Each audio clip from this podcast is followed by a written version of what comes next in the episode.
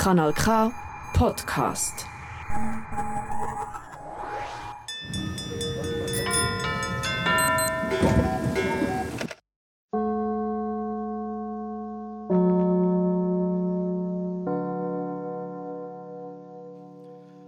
Das ist der Odeon Talk. Willkommen am Äther, unter den Kopfhörer und live da im Kulturhaus Odeon, direkt am Bahnhof Zbruck im Aargau. Mein Name ist Pascal Natter, ich bin Journalist und Kabarettist und ich bitte um einen herzlichen Applaus für meinen heutigen Gast, den Musiker Dino Brandao.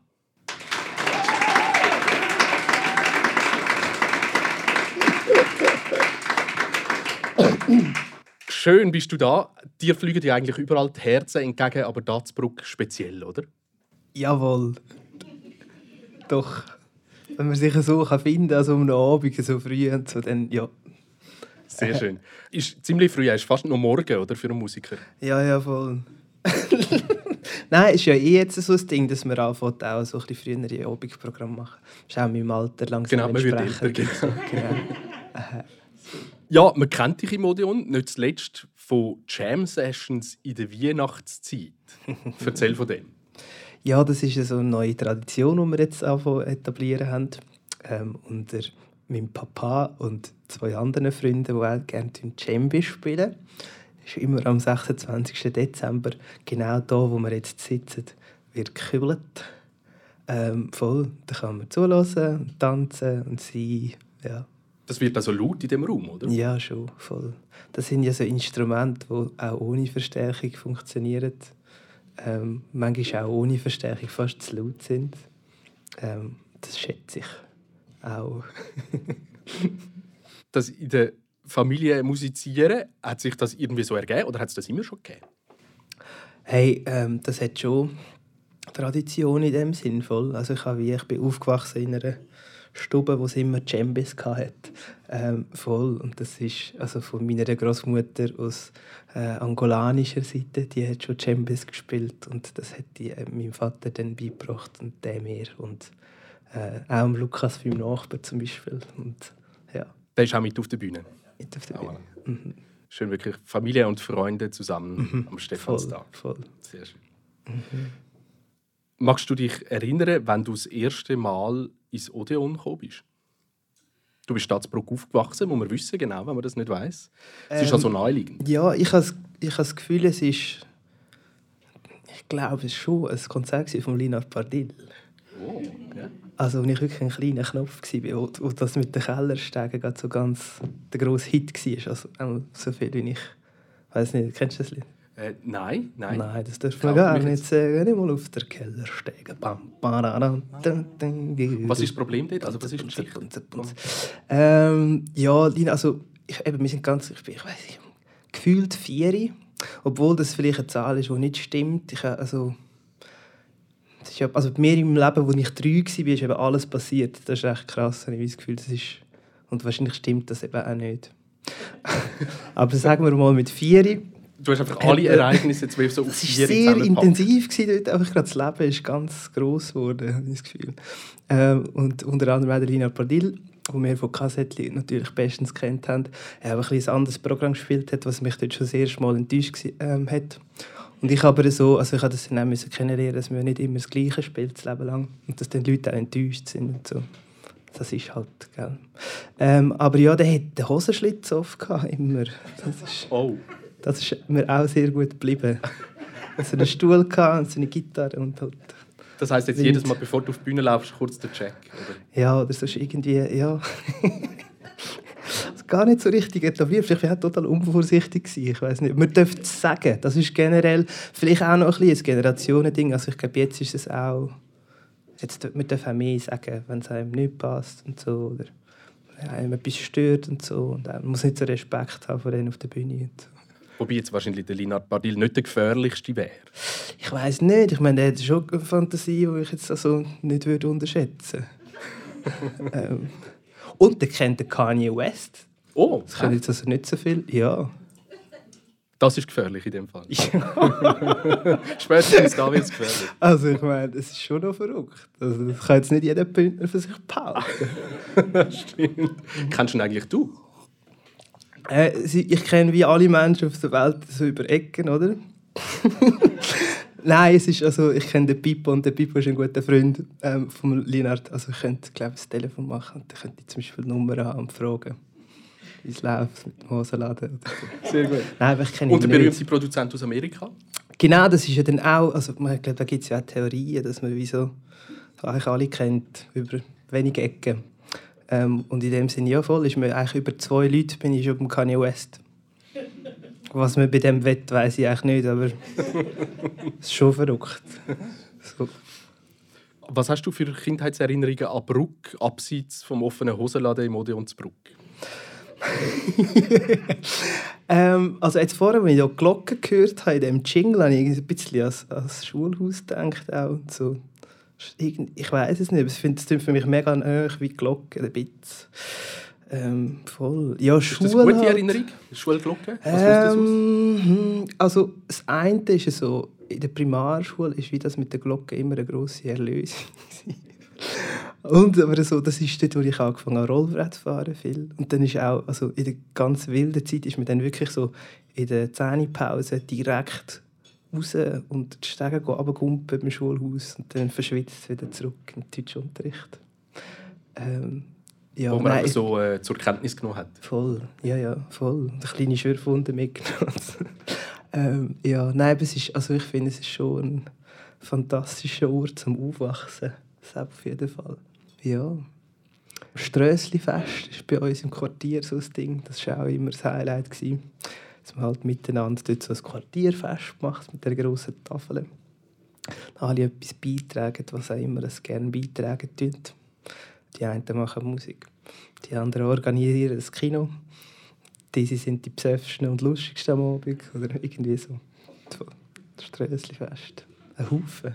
Du bist mit deiner Mutter aus im Aargau und meinem Vater aus Angola aufgewachsen. So ein Sehnsuchtsvektor auf Angola, hast du das gespürt in der Kindheit? Ja, mega fest.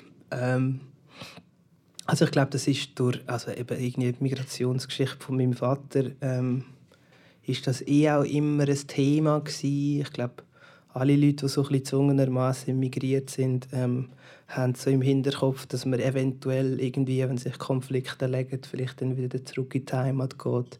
Ähm, was sich bei vielen dann irgendwie so ein bisschen auch zu, zu einer gewissen Problematik ähm, führt, beziehungsweise halt eben zu, zu, zu einer Art von Entwurzelung. Und ich glaube, also mein Vater ist jetzt nie, also kurz ähm, wieder, aber nicht, nicht jetzt irgendwie zurückgezogen und ist jetzt halt, weiß auch nicht, wahrscheinlich bald 40 Jahre in der Schweiz. Ähm, und ist in dem Sinne eigentlich zwei Drittel mehr in der Schweiz als in Angola.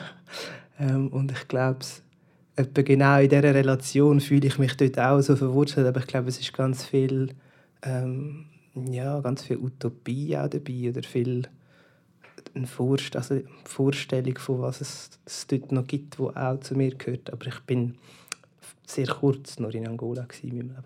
Also, dass du Sachen darauf projizierst, die du gerne hättest, dass sie irgendwo wären? Und du kannst hin und du hättest es? Oder wie kann man sich das vorstellen? Ja, oder ich denke, es sind vielleicht auch wie Eigenschaften und kulturelle Aspekte, die ich mitbekommen habe irgendwie. Also über meinen Vater und auch durch die ganz vielen Erzählungen von seiner Geschichte. Ich kann, ähm, also er hat, er hat auch nicht eine einfache Biografie irgendwie, wo so ähm, ja, halt durch, durch den Bürgerkrieg, der war in Angola, der ihn schlussendlich dazu gebracht hat, als junger Herr, ein jünger als ich jetzt bin, ähm, in die Schweiz zu migrieren, im, im Gedanken, dass dann in Genf die UNO ist und so und er dann mit denen kann schwätzen und ihnen erklären, dass es äh, Hilfe braucht, um die Korruption zu beenden und so. Und das, ja, also ich glaube, solche Früchte, oder, das geht ja dann sind gerade Wahlen in Angola und es ist äh, wieder die gleiche Partei gewonnen wie immer. Ähm, und ja, die Sachen bewegen sich langsam und ich glaube, also, ja, das mit der Identität, für mich ist es wie klar, dass es mehr, also dass es mehr ist, dass es wie ähm, dass Identität zum Teil sowieso auch irgendwie mit einer Fantasie zu tun hat oder mit etwas, was man mit sich überlegt hat, wo man sich will, zugehörig fühlen so. Ähm, und so weiß ich, dass ich nicht nur Schweizer bin irgendwie. Ähm, und man sieht das natürlich auch und so. Ähm, und ich spüre das natürlich auf eine gewisse Art auch. Ähm, auf eine schöne und auch auf eine wüste Art manchmal. Ähm, aber nichts aber. Punkt. du hast eine Lehre gemacht in Baden in einem Reisebüro. Erzähl. Ja, ich einfach alle auf Angola schicken.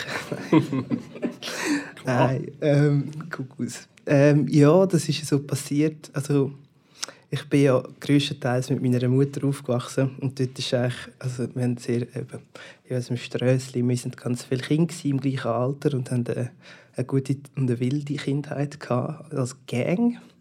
Ähm, und die einzige Bedingung war eigentlich, dass man irgendwie eine Lehre macht oder eine Matur macht und dann kann man machen, was man will im Leben. Also die Bedingung von wem? Also von meiner Mutter äh, Gangzugehörigkeit? Gangzugehörigkeit, dort gehört man immer dazu. Das ist... ist man drei geboren oder dann einmal Stressli, immer Stressli. Also nein, also ein Gang so in dem Sinne, ich weiß nicht, ich will es nicht falsch erklären, gell? wir hatten keine Waffen gehabt, bis auf Pfeilbögen und okay, es ist schon, also ich bin schon einmal ausgenockt worden, wir hatten das Spiel gehabt, wer so den längsten Baumstamm hat können nehmen vom Wald und der wilde Kevin hat mich dann in Ohnmacht gehauen. Aber das ist jetzt nicht so mit Drogen und Prostitution und so. Genau. Genau, und deine Mutter hat gedacht, kann er alles machen, aber einfach, wenn er eine Lehre macht. Genau, und das habe ich dann wörtlich genommen. Dann habe ich eigentlich die erste Lehrstelle, wo ich dann mich beworben habe, auch genommen. Und Nein, ich hatte sehr Glück. Gehabt. Es ist, also vielleicht ist das jetzt auch, vielleicht ist es noch einfach gewesen, noch damals. Ähm, und ich habe auch dort geschnuppert, gell? Und das ist, äh, ich bin bei Login-Berufsbildung, habe ich die Lehre gemacht. Und das war ein lustiger Betrieb. Gewesen. Wir hatten ganz viele verschiedene Leute gehabt und verschiedene Kurs und so. Und ich habe das eigentlich schön gefunden. Und ich habe dann dort geschafft. Dann so nach zwei Jahren habe ich aber eigentlich auch schon ein bisschen genug gehabt. Ich glaube, sie haben von mir. Aber ja, ich habe eine Lehre. Privileges. Und das Reisen, ist da auch nach der Lehre noch ein Thema geblieben? Oder? Ähm, Gerade nach der Lehre ja. Das war eine Zeit, gewesen, wo man noch so hemmungslos können, einfach auf Australien die Ferien gehen und nachher heimkommen und so Claps bekommen von den Friends. Das habe ich dann auch gemacht und nachher habe ich dann ein bisschen aufgehört mit dem. Nein, es ist so, also ich bin wie schon viel so ein bisschen durch Europa gereist, ähm, vieles eigentlich so durch ähm, auch eben meine Skateboard-Phase, dort hat man dann irgendwie ähm, ja, sieben bis neun Leute äh, in einen Bus gedruckt und ist dann auf Spanien gefahren, zum Rollbrett fahren und dumm tun und wieder zurück. So, ähm, oder dann mit der Musik irgendwie in den letzten Jahren, dass ich auch immer mehr ein bin. Aber es ist so ein bisschen, wie soll ich sagen, ich finde es ein bisschen, ich, ich habe, also viel Argwohn gegenüber den USA entwickelt und das ist irgendwie habe ich so eine amerikanisch prägte Kindheit habe ich das Gefühl und habe aber dann irgendwie so viel ich verstehe so viel wie nicht, obwohl die uns ja so nah müssten sein und dann habe ich wie so gefunden, ich jetzt nicht her, weil wenn das irgendwie einem müsste anziehen und so reise ich nicht mehr so viel. Ich denke, ich gehe wahrscheinlich bald mal auf Angola, wenn es möglich ist. Weil dort gibt es schon noch Sachen herauszufinden. Aber ich versuche das schon irgendwie zu verbinden mit irgendwie ein bisschen Musik machen und arbeiten und so. Ähm, ich finde es schwierig mit dem Reisen heute. Da kann nicht mehr so... Es ist nicht mehr so unbeschwert. Ja, voll. Und ich finde es auch Also ich weiß auch nicht. Ich, ich weiss, bin irgendwie letzten Sommer nach vielen Jahren wieder mal so in die Sommerferien irgendwie auf Portugal. Und es hat so etwas, wo, wenn ich dann so ankomme am Flughafen, das, das mich ein bisschen anschießt. Einfach so Grund. Also so, ja, und ich weiß es nicht so recht, wie man dem...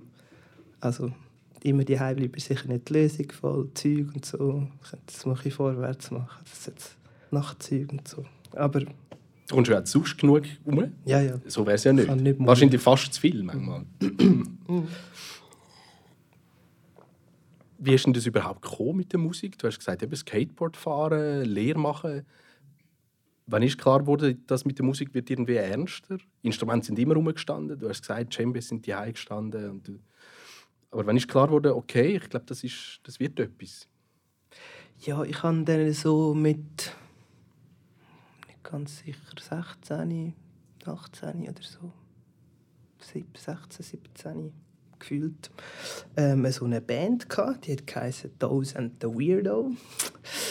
Die hat gefetzt und ähm, dann ist dort eigentlich so, bin ich ein bisschen in ein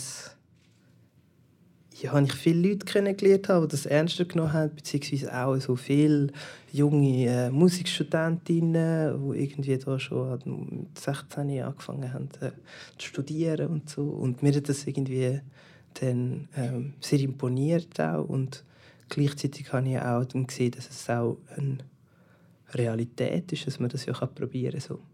Und ich glaube, ich habe während der Lehre irgendwie so habe ich die Band gehabt, noch eine andere angefangen, und noch in einem Chor gesungen und so und habe dann wie so gemerkt, dass mir das mega wichtig ist und Spaß macht und dass wir da zwischendurch, wenn wir ein Konzert spielen, auch so einen Stutz bekommen und dass ich jetzt das zu meinem Beruf mache. Voll. Das ist das Größte, oder? dass man sogar Geld verdienen kann. Das ist weich. Was für eine Rolle hat denn das Musikmachen beim Erwachsenwerden gespielt? Es ist ja cool und sind gute Vorbilder. Mhm. ist aber recht schnell klar gesehen, nein, ich bin der Dino, ich mache meine Musik? Oder ist es auch eine Zeit lang so ähm, imitieren gewesen?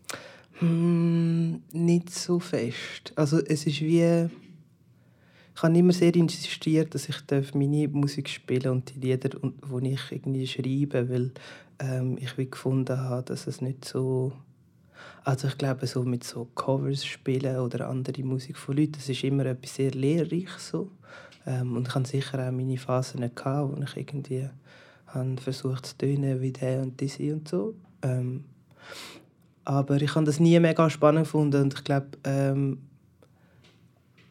ja, es ist auch irgendwie aus einem, also schon irgendwie aus, einer, aus einem Bedürfnis, etwas zu erzählen. So, ähm, ich habe auch so Zugang bekommen zur Musik, dass Musik, ähm, wenn jemand singen dass dann etwas erzählt wird und irgendwie die Musik jetzt auch von meinem Vater seiner Seite her auf mich zugekommen ist, ist sehr politisch auch immer und so, ähm, so habe ich das immer auch irgendwie wahrgenommen und respektiert und gefunden, wenn man auf einer Bühne steht und das Privileg hat, dann ähm, ja, ist es schön, wenn man etwas vielleicht kann noch hinterlassen kann. So gute oder schlechte Vibes. Und politisiert bist du ja schon in dem Alter? Ja, ich voll. Ich glaube, es gibt kein unpolitisiertes Leben von Migranten oder Halbmigranten. Ja, ich glaube eh nicht, dass es unpolitische Leben gibt. Später hast du dann tatsächlich aber auch noch ein paar Semester Musik studiert. Mhm. Ja, das ist eben, weil die anderen haben mich so angefixt und ich glaube, das ist schon auch sehr ein schweizerischer Move gewesen, weil ich wie so das Gefühl hatte, ich muss das, weil sonst kann ich nicht sagen, ich sage jetzt da Musiker, das glaubt mir sonst gar niemand und so, was völlig dumm ist.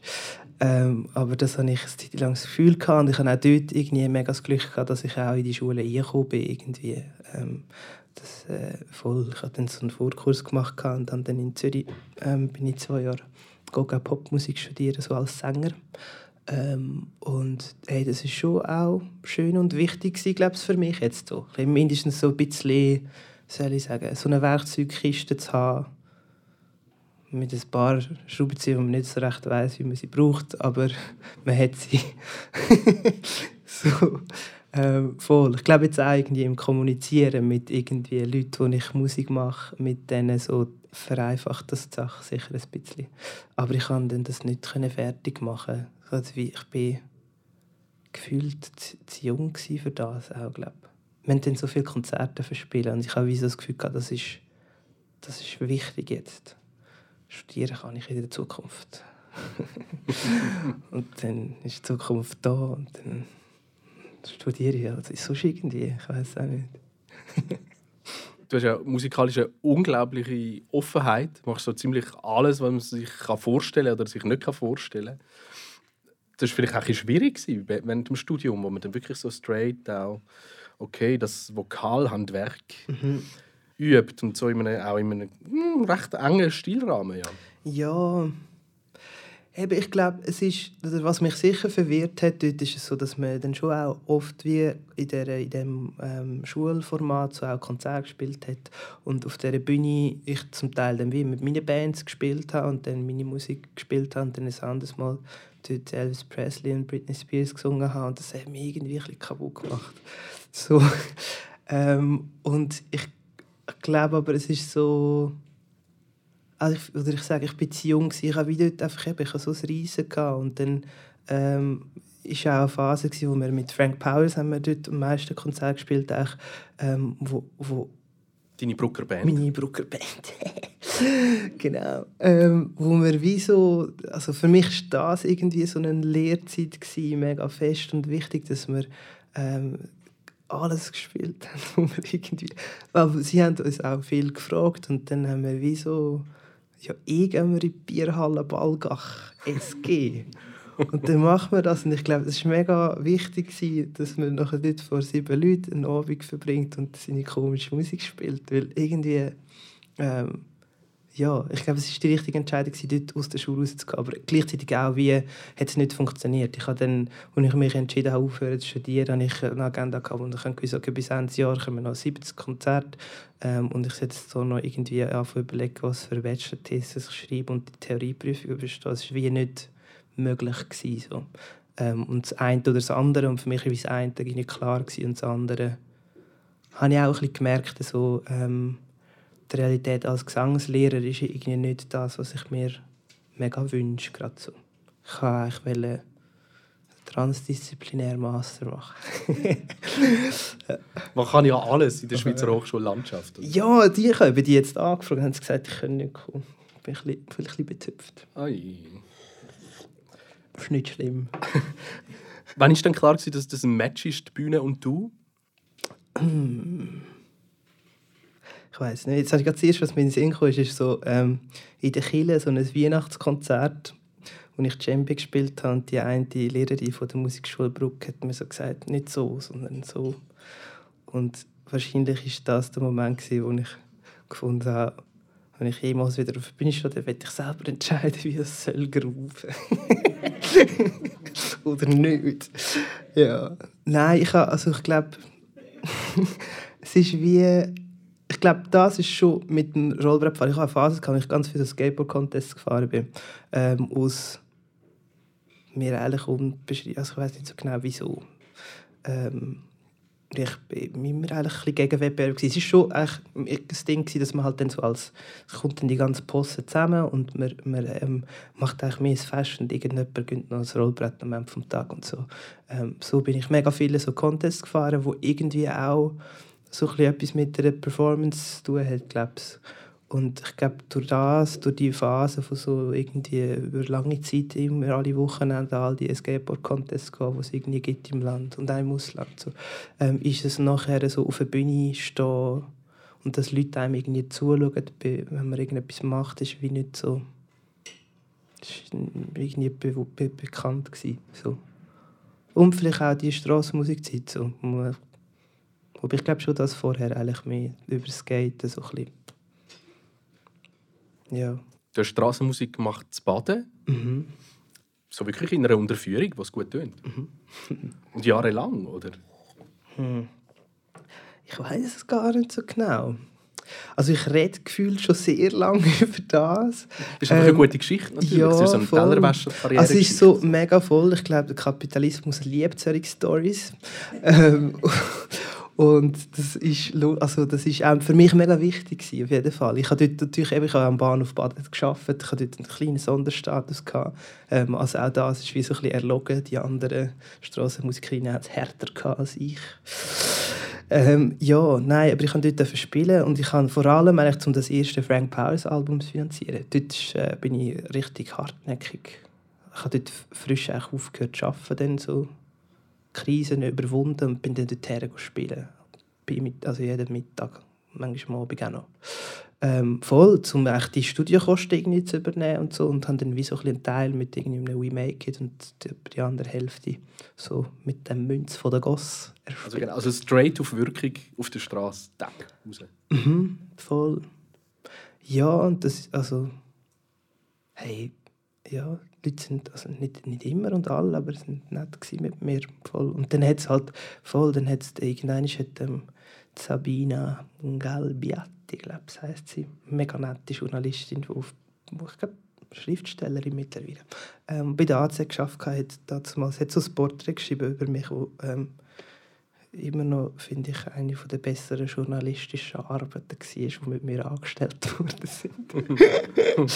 ähm, gemacht hat, wo irgendwie schon auch recht die Resonanz hatte. Und ich glaube auch irgendwie wiederum nachher von alles, was nachher kam, ist, ist es sehr viel ähm, zitiert worden oder halt das, was man halt gefunden hat über mich. So. Voll. Das ist eigentlich noch trostreich als Journalist, wenn man hört, dass es tatsächlich manchmal etwas für ein Leben oder für eine Biografie kann ausmachen wenn man da schnell mal etwas schreibt. Nein, die haben immer selber das Gefühl, es sei nicht so wichtig. Es ist fast schon recht wichtig. Hm. Doch, doch. Bist du abhängig eigentlich von, de, von dem, was über dich geschrieben wird? Oder ob du gelobt wirst oder wieder in den Keller runter? Das passiert dir halt ja, nicht. Ja, ja. Warte nur. Nein, also ich glaube immer, dass es kommt ja sicher auch Kritik, wenn es Lob gibt irgendein und das ist also ich glaube, das ganze Musikmachen und um Künstler ist immer auch eine Wellenbewegung irgendwie. Und es hat Sachen, die man macht, die ähm, irgendwie mehr Leute berühren und andere weniger. Und ähm, ich glaube schon, dass das viel mit den Medien zu tun hat, auch so, ähm, sagen jetzt die modernen digitalen Sachen und aber auch eben Zeitungen und Printmedien und Radio. So, das ist gerade in der Musik schon ein, ein, ein grosser Teil, wo man irgendwie ähm, auch ein bisschen unterschätzt. Und ich glaube, bei den Printmedien, ja, finde ich, wird schon immer noch so geschrieben, so, auch gut geschrieben, über Alben und so. Ähm, bei den Radios bin ich ehrlich gesagt, nebst dem Dreifach und dem Kanal K irgendwie ein bisschen aufs Kriegskulicht gekommen. Aber es, also sonst bin ich ein bisschen enttäuscht, eigentlich, was SRF 3 und Quark und so. Ich weiß nicht. Aber so, was man erzählt über sich und seine Biografie und das künstlerische Selbstverständnis, es gehört ja wie zum Produkt mit, oder? Das musst du ja auch ja. darüber denken und designen, wenn du so Voll. willst. Ja, ja. Ja, und so ist es, also habe ich wie das Gefühl, wenn, wenn, ich, ähm, wenn ich Interviews gebe und, und ähm, wenn das gelingt, dann ist es wie spannend für beide ähm, Parteien. Und dann habe ich wieder den Lauf aus dem Interview und habe das Gefühl, ich habe selber noch etwas gelernt über mich. Und dann, ähm, ich denke, so sind, also die Gespräche sind, also da ja, habe ich so eine Handvoll Beispiele von, von ähm, Gesprächen geführt mit verschiedensten Leuten, und ich dann wie so mega finde, okay, doch, das hat mir mega geholfen, ähm, das zu machen für mich selber, weil ich glaube, manchmal werden einem schon auch Fragen gestellt, ähm, wo man sich so nicht so überlegt hat, beziehungsweise ähm, man kommt auf Antwort in so einer Situation, dann, dass man wo einem etwas bringt auch. Ähm, und ich glaube eben abhängig, es kommt mega darauf an. Ich glaube eben, also die Medien in der Schweiz haben natürlich, die können total auswählen, wer es jetzt zum neuen Star machen so. Und ich habe schon auch Kritiken bekommen, wo ähm, mich an einen anderen Ort gelüpft hat, ähm, äh, als ich vorher war. Aber eben, was das denn heisst, ähm, ich glaube, es hat so viele tolle Musiker in diesem Land und ähm, es stichen nämlich Sachen raus, aber es kochen alle mit Salz und Pfeffer und so. Und man muss eigentlich überall ein bisschen herhören. Ja. Ja, einem von diesen Liedern heisst das Leben ist eine Hüpfburg, gefüllt mit Tränen und Gelächter. Wenn ich das bisschen sperrig auf Mundart versucht zu übersetzen. Mhm. Das ist eine Realität, du kennst auf und ab. Mhm. Und ja. singst darüber. Ja, voll. Ja, ich glaube, also das ist vielleicht nicht vielleicht ein mit dem nicht so Fan sein vom Coverspiel. Ich habe ja das Gefühl, irgendwie kann, wenn ich schreibe, irgendwie meine ähm, Realität ähm, zeigen. Und, das ist, und ich glaube, in dem bin ich auch besser als in so großer ähm, Fantasie. Oder vielleicht, ja, es ist so ein, bisschen vielleicht ein autofiktionales Schreiben, aber, aber sicher nicht eine komplette fiktive ähm, Geschichte. So. Ähm, also autofiktional würde bedeuten, dass du von dir schreibst, aber das, das, du bist am ja, Schreiben und es rutscht irgendwie auch so ein bisschen ja, in etwas anderes. Ich denke, irgendwie, wenn man schreibt, dass man trotzdem immer wie so ein man, man schreibt ja schon. Ich glaube, der Akt von etwas aufschreiben tut auch schon irgendwie, gibt eine Verzerrung. Einfach durchs Komprimieren von Wörtern. Erst recht in einem Popsong, der nicht ein Roman ist. So, das ist kurz, oder? Und ich habe, in dem habe ich das Gefühl, dass es, dass es nicht, dass es dann irgendwie völlig erfunden ist, aber dass man wie, dass ich wie einen, einen Impuls aus mir selber reingibt, vielleicht etwas äh, sehr Persönliches verpacken aber dass durch das, durch das, das Format so klein ist, ähm, gibt es trotzdem hat's immer eine fiktive Note, wie es das nachher kann empfangen werden so. Das ist eigentlich verrückt, es gibt so viele Realitäten und immer wieder möchte man die in eine Songstruktur formatieren und es lange drei, vier Minuten und Strophe und Refrain. Und man möchte sie auch so erzählen. Ja, ja, und gleichzeitig eben ist, es auch, also ist dann die Musik auch ein Gefühl. Und ich meine, mit dem habe ich irgendwie Hand und Tun immer wieder experimentieren. Ob jetzt wie, also so im Sinne von, man hat, äh, macht das Lied, das wahnsinnig fröhlich tönt irgendwie, aber es ist äh, etwas gar nicht Lustiges, wo man darüber redet. So, und, äh, oder umgekehrt oder alles dazwischen. aber so, eben, ich meine, schlussendlich gibt es ein Gefühl und ich glaube, dort eben kann die Musik auch trügen und darf sie auch und es ist auch schön, wenn man mit dem umgeht und ich glaube, es, gibt, es wird auf so viele verschiedene Arten Musik gelassen, ob es irgendwie in einer Bar im Hintergrund so etwas surrt und man einfach so ein bisschen hört, okay, das ist jetzt ein, ein Vibe, so chillig ist oder so oder, oder hässig oder ich weiß auch nicht so. Ähm, oder ob man das irgendwie sich mit seinen Kopfhörern voll eindruckt und irgendwie mega genau auf alles lässt ähm, ich glaube, zwischen diesen Spektren gibt es irgendwie so alles und auch so wird es auch wie wahrgenommen, glaube egal ähm, wie, ja, wie persönlich als Sachen sind oder nicht. Und ich glaube, gerade in diesen grossen, fetten Popsongs irgendwie ist es gerade das, es so allgemein gültige Worte, die irgendwie mit der Emotion dann trotzdem halt einem total berühren und darum finden alle Miles Cyrus trotzdem recht cool. So, also ich schon. Ja. Voll. Im Video zu dem Song sieht man dich immer wieder stolpern. Sieht man wie Footage aus, aus deiner Kindheit, aus, aus der Jugend mit dem Skateboardfahren. Ist nicht selbstverständlich, dass man bereit ist, so viel von sich selber gegen zu tragen.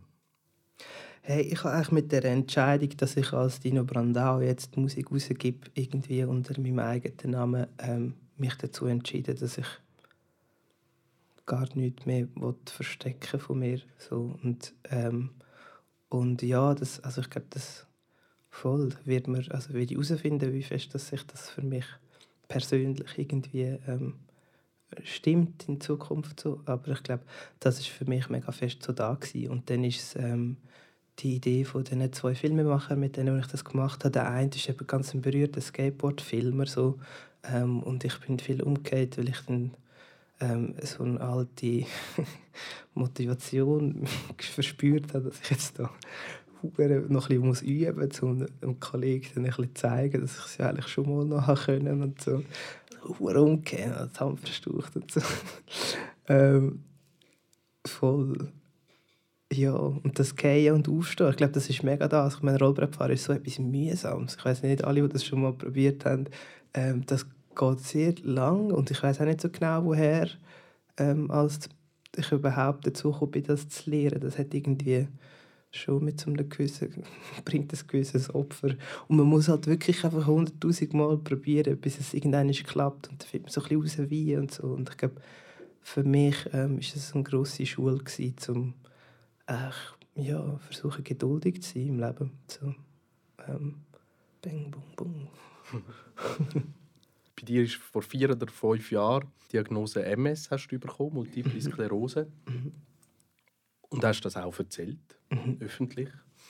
Redest du darüber? Ist dir das schwer gefallen, darüber zu reden?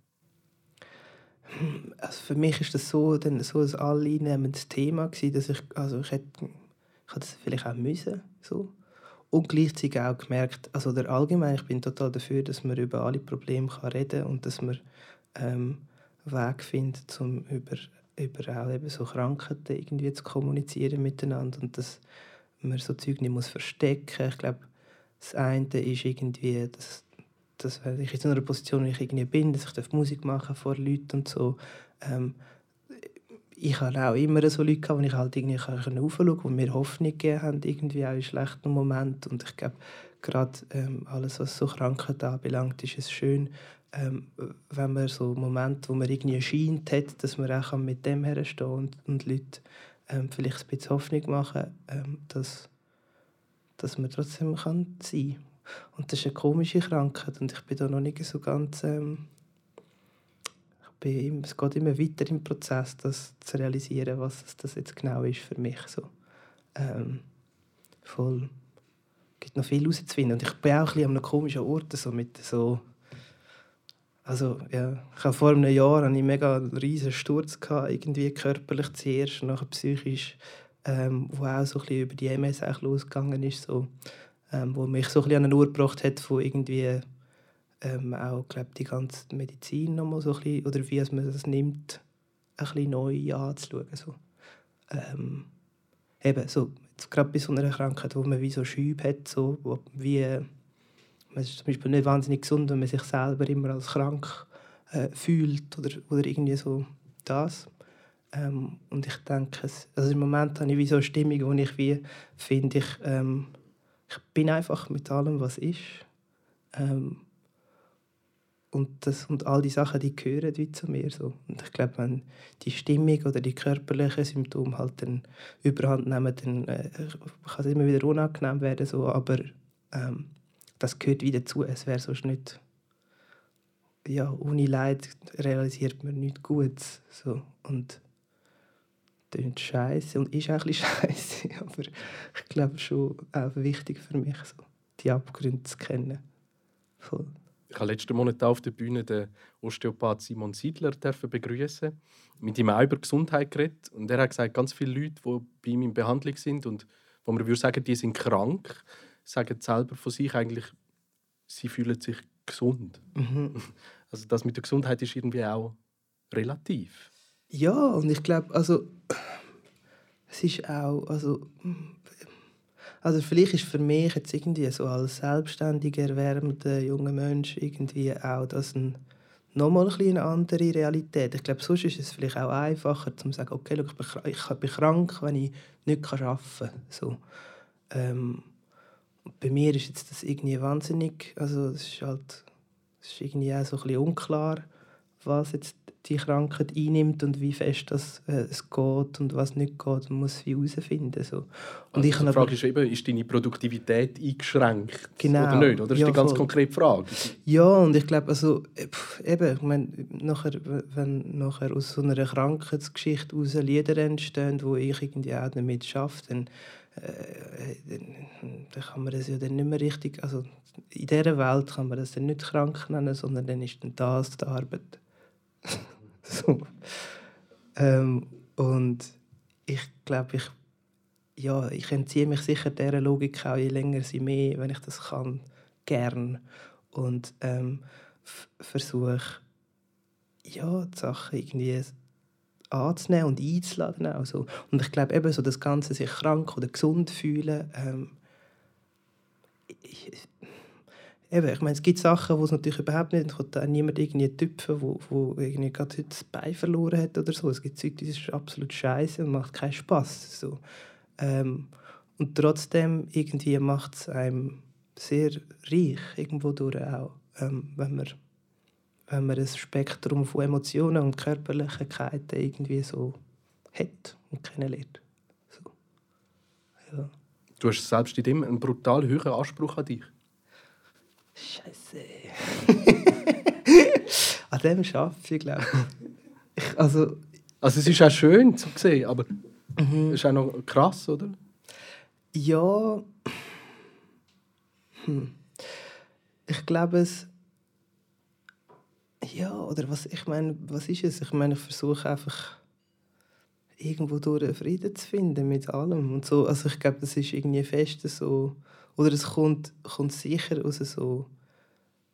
Ähm, also ich bin zum Beispiel lang sehr... Ähm, sehr Respekt vor Spiritualität und Religionen gehabt, das auch sehr negiert lang und so. Und ähm, habe jetzt zum Beispiel so das Gefühl, dass ich verhedere mich jetzt auch. Aber nein, so dass, dass wir ich glaube dann schon ist wie so, so der Gedanke von der Inklusion generell. Ich glaube, das ist so ein dort, wo es bei mir wie so etwas aufgegangen ist, wo ich gemerkt habe, also ich will das ist mein Ziel irgendwie. Und das, das, das ist nicht, da geht nicht nur darum, ähm, dass ich die Leute, ich will inklusiv sein mit Leuten um mich herum irgendwie, sondern das geht irgendwie auch darum, dass ich mich selber ähm, inkludiere. Also dass ich wie nicht ähm, ja, versuche mich, mich selber zu, anzupassen, damit ich irgendwie da dazu bin, sondern dass ich das nehme, was auf mich zukommt, ich nehme, was aus mir rauskommt und dass ich das auch schätze und mit dem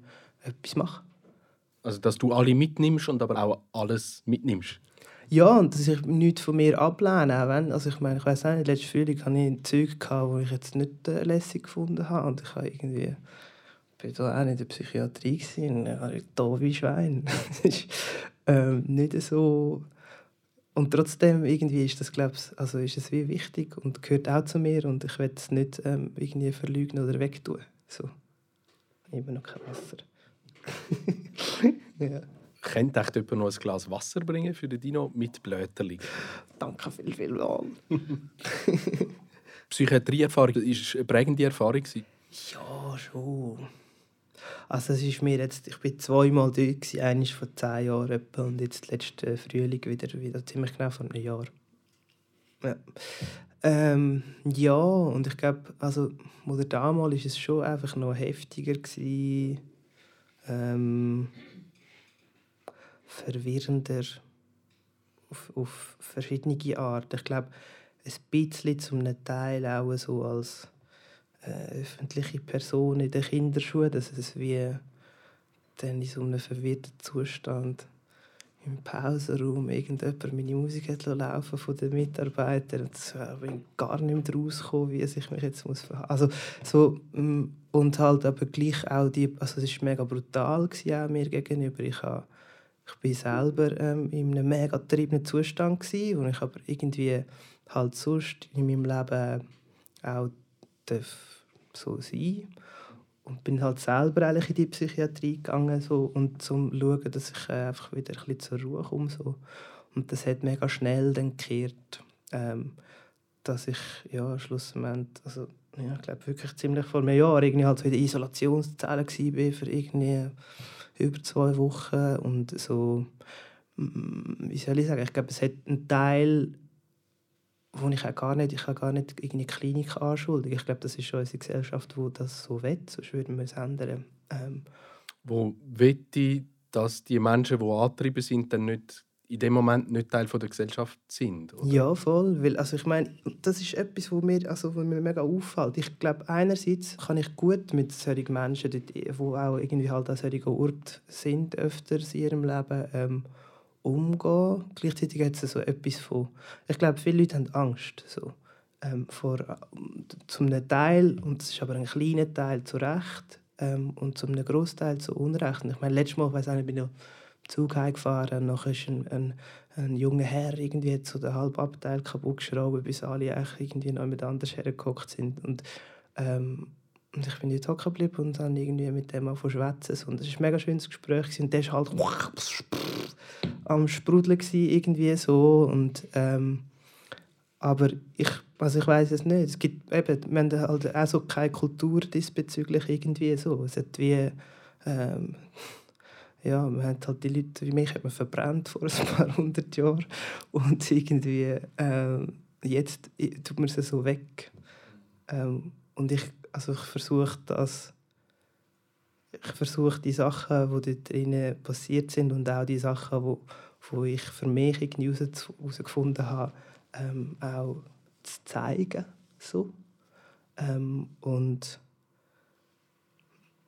ja, bin aber dort also eben halt mega unter die Räder gekommen und es ist halt mega, es ist sehr gewalttätig, das Ganze. Also ich bin irgendwie ja, dann irgendwie getrieben ähm, worden und dann drücken einem sechs Leute auf das Bett und jagen einem eine Spritze ins Bein. Und das ist schon eine krasse Beleidigung für, für einen Menschen. Also wieso ist es halt schon okay, so nicht. Ähm, es ist einfach wahnsinnig viel Aggression dann in einem Raum herum. Voll, voll. Und niemand weiß genau, wie mit umgehen. Mhm. Und dann hat man noch die Möglichkeiten von der Medizin. Die, die allerletzte ist voll. quasi, die das? macht man recht lange nicht. Äh, voll, voll. Und die allerletzte ist eben mhm. mit einer Spritze zu medizieren. Mhm. Voll.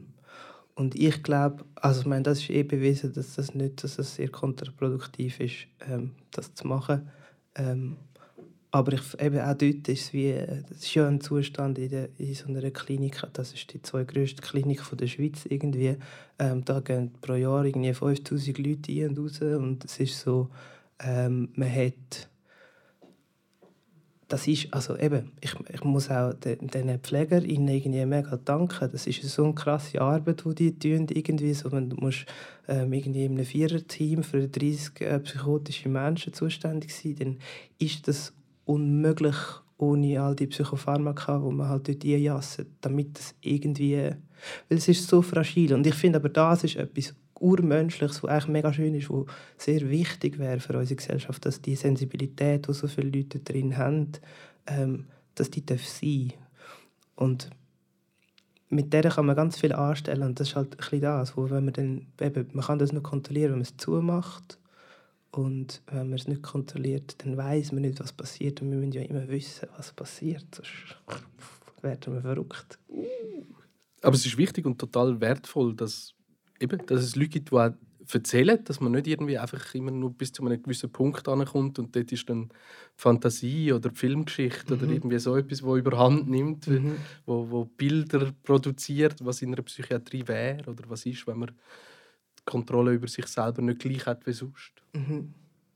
Ja, voll. Ein Teil ist ganz normal von so ganz menschlichen Emotionen irgendwie, wie man reagiert, wenn man eingeschlossen wird und so. Da gibt's da, da hat niemand Freude. so. Ähm, und ein anderer Teil voll, also finde ich, ist mega wichtig, dass man das erzählt und die Realität irgendwie aufzeigt, wie sie heute ist. Und dann jetzt gleichzeitig jetzt die alte Stigmata aus der Psychiatrie, wo man irgendwie ein Teil aus der Tradition ist weiterzügelt worden mit anderen, moderneren Mitteln, anderen. Aber was bleibt, ist, dass, dass ähm, die Gesellschaft sich nicht keine Kapazität hat, sich mit diesen Leuten auseinanderzusetzen. Dass man wie, und ich, also, und das, ich weiß auch wieso. Also ich habe auch ich habe eine wunderbare Familie, die mich mega unterstützt hat in dieser Zeit. Gleichzeitig ähm, ist dort nach zwei, drei Monaten einfach auch so pff, die Energie draus. So. Also du verstehst ähm, auch, dass du eine Zumutung bist? Absolut, voll, voll. Ähm, und und gleich ist es wie immer, eigentlich ist mir die Zumutung aus, aus, aus, aus einem gesellschaftlichen, wenn nicht sogar wirtschaftlichen Sinn heraus. So, wenn es nicht ein Problem wäre, dass man vier Monate nicht schafft und kein Geld verdient, ähm, wenn es nicht ein Problem wäre, ja, das ist, wie sind solche Sachen eigentlich, die dann machen, dass alle ins Rotieren kommen und denken, uh, so. Ähm, und ich finde das halt nicht, ich finde das halt nicht wichtig eigentlich, so so aufs Leben. Gewesen. Ähm, ja. Aber ich, also ich, ich sehe den Punkt und mit grossen Respekt allen Menschen, die sich auch so etwas annehmen, ähm, auf Leute zu schauen. Aber ich glaube, es wäre schön, sich als Gesellschaft das wieder ein bisschen mehr ähm, draufzuschreiben. Es gehört zu einem sozialen Gedanken, dass man schaut auf denen, wo es gerade schlechter geht. So. Du hast die Diagnose Multiple Sklerose, wo, wo sich eben so in Schüben zeigt. Du, mhm. du weißt eigentlich nie, zwischen dir geht es dir auch mal recht gut. Mhm. Und du kannst quasi äh, gut als Musiker arbeiten und du weißt nie, wann kommt der nächste Schub. Mhm. Äh, und was passiert dann mit mir? Was habe ich für, für Körpererfahrungen? Was, was mhm. sind es eben für psychische Sachen, die mitkommen? Mhm. Du hast mir im Vorgespräch gesagt, irgendwann mal hast du das Gefühl gehabt, du wirst vielleicht nicht so alt. Mhm das ist, es, also das ist ein, ein, ein, ein Gefühl, das ich als, also als kleiner Bub schon hatte. Ich mag mich erinnern, ich bin dort die Homöopathie gegangen und dann der das erzählt, ich glaube, ich sterbe. Und so, als ich neunjährig, also ich glaube auch eine normale Zeit, wenn man das realisiert als Kind, dass äh, irgendwann mal fertig ist. Ähm, und so, ähm, ja, habe ich das irgendwie lange so in mir drin gehabt. Ich habe das Gefühl gehabt, dass hebt nicht lang und das ist immer auch wieder, also ich habe schon irgendwie ein paar Katzenleben schon durchgebracht. Das ist äh, vielmal wieder irgendwie von Oberschenkelbrüchen und irgendwie äh, diverse Sachen, wo äh, knapp war, so ähm, geblieben. Und dann mit dieser Diagnose ist es irgendwie auch nochmal so ein bisschen, uh, okay. Ähm, es ist ein bisschen anders geworden, irgendwie. Ich weiß nicht Ich, also, ich habe jetzt ein inneres Gefühl, dass ich sehr alt werde. sehr alt. ja. Voll. Du wohnst seit einem Jahr wieder zu Bruck. Mhm. Zwischendurch bist du mal uns an den Kanton Zürich verloren gegangen. Was hat dich bewogen, wieder da zurückzukommen? Ähm, ja, hey, schon Familie und den Rest hängen gebliebene Friends. Nein, wir haben, also das war schon ein bisschen äh, Covid-Zeit auch gewesen. Wir haben, äh, meine Schwester hat das Kind bekommen, der kleine Rocco, Legende, kleiner Bub. Ähm, und wir sind dann, wo sie schwanger war, ist grad, also wo er auf die Welt kam, ist, ist gerade ein Lockdown gewesen. Wir sind alle die ganze Sippe zu meiner Mutter gezogen ähm, und haben dort äh, geschaut, wie das Kind auf die Welt kommt. Ähm, und haben in dieser Zeit auch, habe ich gemerkt, so mit meiner Schwester, und ich jetzt zehn Jahre nicht mit der zusammen gewohnt habe, dass wir sehr ähnliche Vorstellungen haben vom Zusammenleben und von wie wir einen Haushalt führen und so. Und ähm, dann haben wir ein bisschen angefangen und zuerst auch schon in, in Zürich irgendwie geschaut und sind dann aber halt so mit äh, für so viereinhalb, fünf Zimmer Wohnung ähm, in der Stadt Zürich Du, da musst du geerbt haben, gell? Ähm, das ist äh, sehr schnell hat man gemerkt, dass das recht utopisch ist. Dann hat man so ein bisschen geschaut, wie es aussieht, irgendwo in den Flugschneisen. Und dann, was dort dann immer noch für jeden irgendwie 1'500 Stutz kostet Monat, haben wir gedacht, okay, fuck it, let's go home. ähm, und dann haben wir mega Glück gehabt. Also meine Schwester hat einen Brief aufgesetzt, dann so, ähm, und dann so ein bisschen in der Nachbarschaft verteilt. Und dann ist ein Haus auf uns zugeflogen, wo wir jetzt mieten dürfen. Voll. Ähm, Schön. Ja, so Bruck. Und an Bruck möchte ich jetzt auch das Mikrofon richten. Habt ihr Fragen an Dino? Ich gebe gerne das Mikrofon dazu mit. Ich könnte auch, also ich kann auch etwas fragen, wo er es auch allgemein muss nicht so. Vielleicht weiß ich es, vielleicht weiß ich sonst etwas. Dino, ich kenn dich, wir kennen einander schon lange und es ist wunderschön, dass du jetzt da bist, aber wir sehen uns nicht mehr sehr viel. Und trotzdem höre ich immer wieder von dir. Ich höre von dir aus der Schweiz, ich höre manchmal sogar von dir aus dem Ausland und jetzt bist du wieder zu Bruck. Wie ist das, so den Spagat zu machen? Also in einem kleinbürgerlichen Städtchen und gleichzeitig international zu sein? Mm.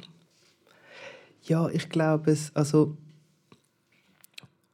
also es ist schon auch schön, so einen Ort zu haben wie da, wo man nicht so... Ich fühle mich jetzt nicht so, wie wenn ein Star heimkommt. Sondern es ist irgendwie alles recht normal. Und ich glaube, also wir haben vielleicht auch das Glück in der Schweiz, dass wir das mit dem... Dass höchstens der Roger Federer muss Autogramm geben und der Rest ist so ein bisschen, was sind denn ihr für Leute?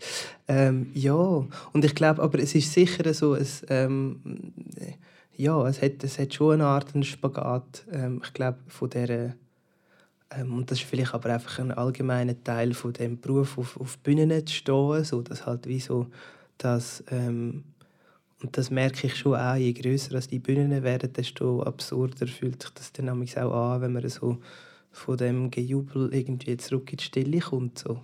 Ähm, und ich glaube, das ist etwas, wo ich wie haben müssen lernen und aber auch so gemerkt habe, dass ich, dass ich mir dann einfach Zeit nehmen darf und wie, wenn ich von einer Tour heimkomme, irgendwie auch zwei Tage einfach mal ankommen.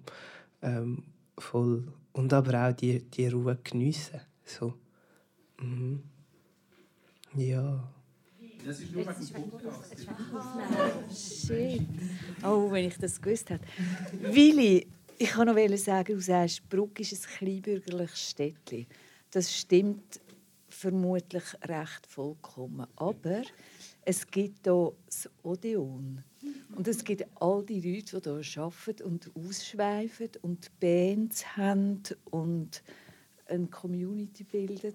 Also es gibt hier durchaus noch eine andere Szene als das Kleinbürgerliche. Trostreich. Ja. Dino. Ich wohne jetzt seit etwa zehn Jahren in diesem besagten Strössli.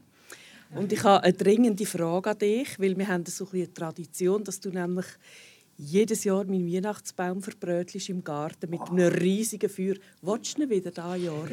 Der von der letzten Weihnacht. Ich habe gehört, es sei auch nicht mehr so, es sei gefühltechnisch nicht mehr so an Schur, wenn man das macht, aber ja, Gut abgemacht. sehr gerne. Die kleinen verbotenen Freuden muss man Hey, sich irgendwie brennt, hast du mal einen Christbaum angezündet? Leck mir am Herz. Die Das ist grossen wirklich- verbotenen Freuden. Das ist dann, wenn so meine Mutter und ich dann so das, das so machen und dann kommt so etwas in uns raus, wo auch verbrannt wurde hat, wäre vor ein paar hundert Jahren. Es ist oh, no. Das ist ein Bild, das sehe ich jetzt jedes Mal, wenn ich unter dem Christbaum sitze. Ja, das Ding ist eben, meine Schwester hat sich mal angefackelt. Aber es ist gut gegangen. Haben dann wie, ja, also kauft euch ein Kind keine Plastikkleider. Die brennen. Aber es ist gut gegangen. Mit dem praktischen Wunsch würde ich gerne unser Gespräch schließen. Danke vielmals, Dino Brandau, fürs Erzählen und für deine Offenheit. Ich wünsche dir alles Gute. Wird wahnsinnig alt, bitte. Danke auch am wunderbaren Team von Odeon. Danke euch da, die zu Gast sind, fürs Zuhören.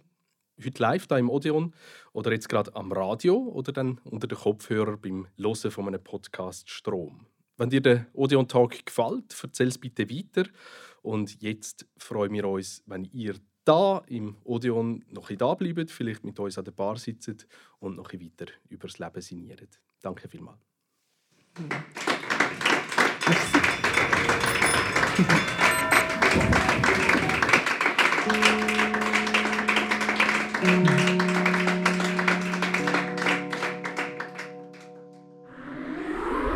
Das ist ein Kanal K Podcast.